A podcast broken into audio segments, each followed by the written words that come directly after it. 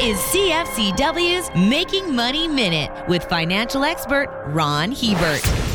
Extreme weather events such as wildfires and flooding still aren't the biggest threats to life. The human death toll is largely caused by cold weather, which accounts for eight times as many deaths as hot weather. Statistically, it's riskier going through a bout of minus 40 in Edmonton than plus 40 in the Arizona desert. Overall, weather related mortality has fallen by 99% in the past century. People are safer from climate related disasters than ever before. With everyone running around with their hair on fire predicting climate Armageddon, it's important for investors to occasionally step back and put things in perspective. For more information, listen to our Making Money show hosted by Ron Hebert and Gord Whitehead at letsmakemoney.ca or cfcw.com.